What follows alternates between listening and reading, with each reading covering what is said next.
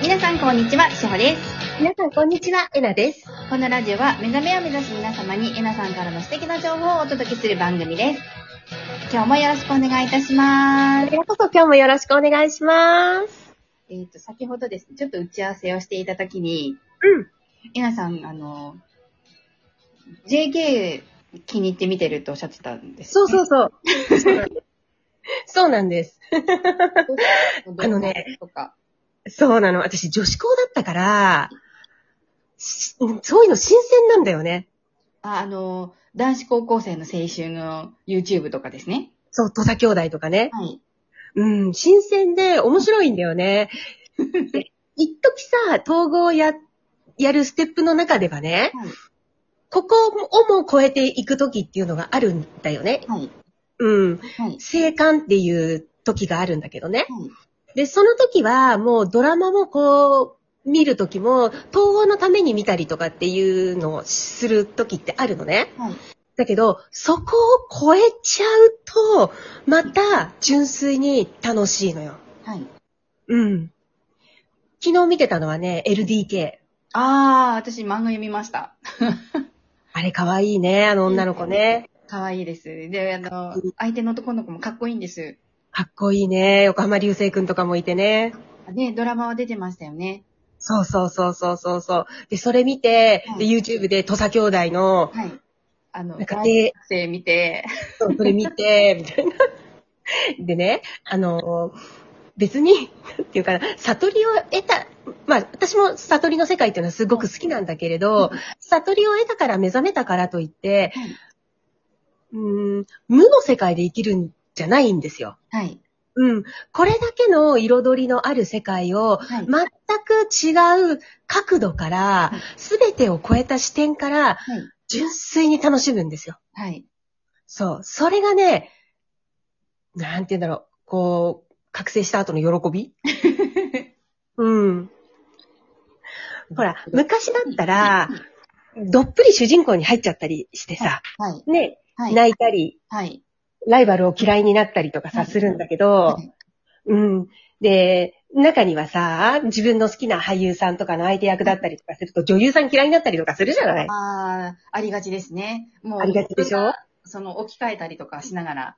そうそうそう。で、自分を置き換えてみたりとかはさい、ね、するでしょで、それも、まあ楽しいっちゃ楽しいんだけれどはい、もっと引いたところから、こうはい全体を見るからは、い。まあ楽しいんですね、私今。ね ですよね。なんか、うん本当に俯瞰して見れるというか、うん、うん。こうやってドラマ作ってたんだ、みたいな、うん、うん、うん、うん、うん、うん、うんうん。ありますよね。そうなんですよ。いいな、楽しい。そう。なんか全然ね、あの、目覚めたからといって、無味の世界になんて生きるわけではないですからね。ねえ、目覚めても、うんご飯も美味しいし、そうそう。お酒は手放さないし、そうです、そうです。ファッションも楽しむし、そうです。あ、そうだ、最近金髪にされたりもしてるんですよね。そうなん です。そうなんです。そう髪も楽しむし、ヘアスタイルも。です。そうです。より自由になったんです。ねえ、うん。どんどん自由になるんです。縛り、自分が縛ってたんです。ね。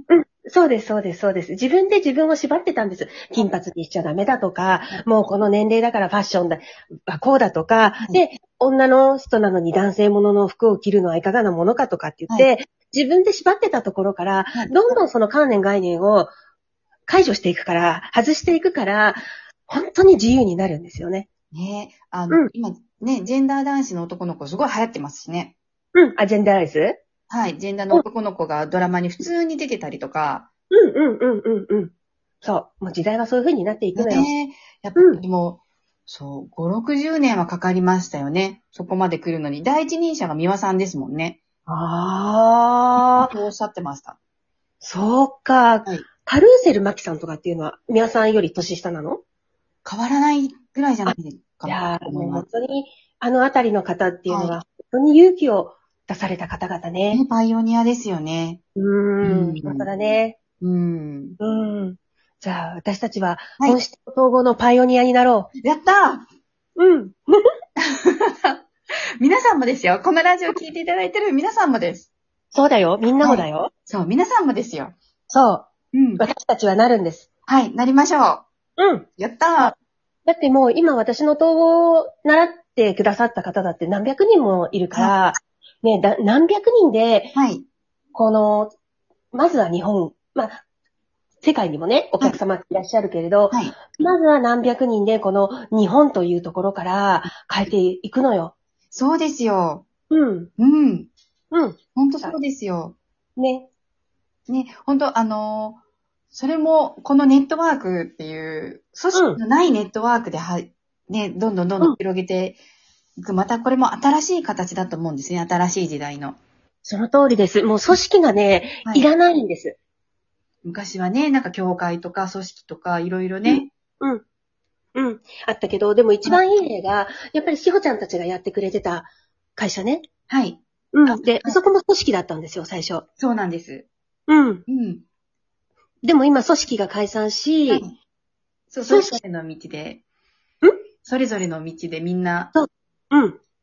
得意分野を持ち寄ってやってる感じですもんね。そうなんです。でもそれが面白いことに、ほとんど同じメンバーなんですよね。そうですね。そうなんです。やっぱそこの、な会社っていうのがどうも合わないんでしょうね。うーん。なんかね、やっぱり、もう見ていてね、窮屈さを感じてたんだよね。あ、みんなが窮屈だなっていうのが分かっていて、うん、だから、ちょっと一人一人になった方がいいよっていうのを、はい。まあ何回かね、ちょっとアドバイスさせてもらったんだけど、でも結果としてやっぱり、その方が良かったんだよね。そうですね。かなり自由に、うん。あうん。うん自。分の得意分野が長、伸ばせてる感じはします。でしょはで、い。しほちゃんが、例えばサロンで何かやろうって言った時は、やっぱりみんな集まってくるんですよね。手伝いますって言ってね。そうですね。手伝ってくださいます。で、ね。さんが、これやってよって言ったら、うんうんはい、はーいってみんなうん。そう。やってくれるでしょはい集まってくるでしょ来るし、で、うんこれをやりたいよって言って、知識がなかったも、うん。何かしらのご縁でその知識を誰かが学んできて、できるようになったりとか。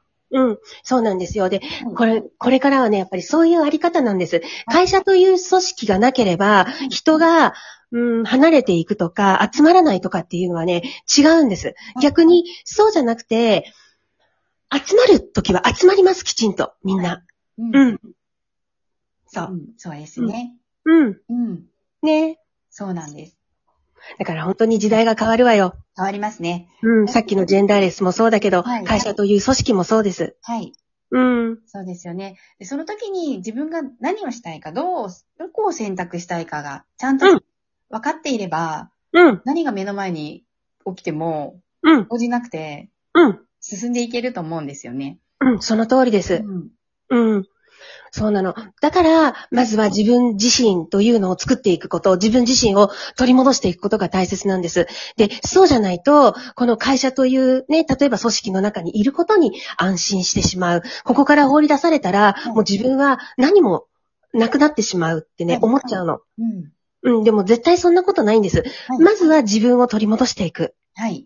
うん。そしてその上で自分がここでどうしていきたいのか、ね、はい何をしたいのかっていう方向性を定めていくんですよ。うん。うん。ね、それは現実が変わることではないんですよね。うん、そうです。現実を変えることではありません。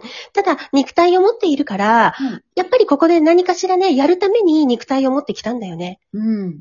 うん。うんで、ここでね、ちょっと、あのー、でもそうは言っても私やりたいこと何も見つかりません。はい。もうね、っていうのであっても、私はそれはそれでもいいと思うんですね。はい。何もしたくないということをしているんですよ。うーん、うん、うん。はい、はい、はい。うんはい。結局のところ、この人生というのははい、体験し、経験するものです。はいだか、ら、私はこの人生、何もやることがないわということを経験しているということなんですよね。ふとやりたいことがあったら絶対やりますよね。うん、そうです、そうです。はい。逆に言うと、やりたくないということがやりたいという見方ですね。面白い。うん。そうですよね。うんうん、だからそこで罪悪感を持たずに、存分にやりたくない自分というのを謳歌すればいいんです。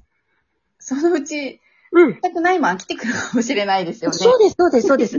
そうです。中途半端に罪悪感とかを持って、はいね、自己否定とかしながらダラダラダラダラやっちゃうから、うんう。うんんあの、どでこにはまっちゃうんですよね、きっと。そうそうそう。んそうです、そうです。長引いき。抗わないですね、ここは。そうなんですよ。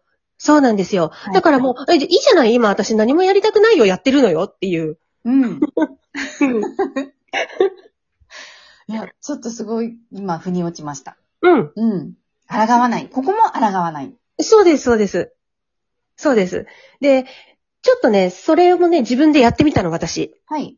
ちょっと忙しかったから、はい。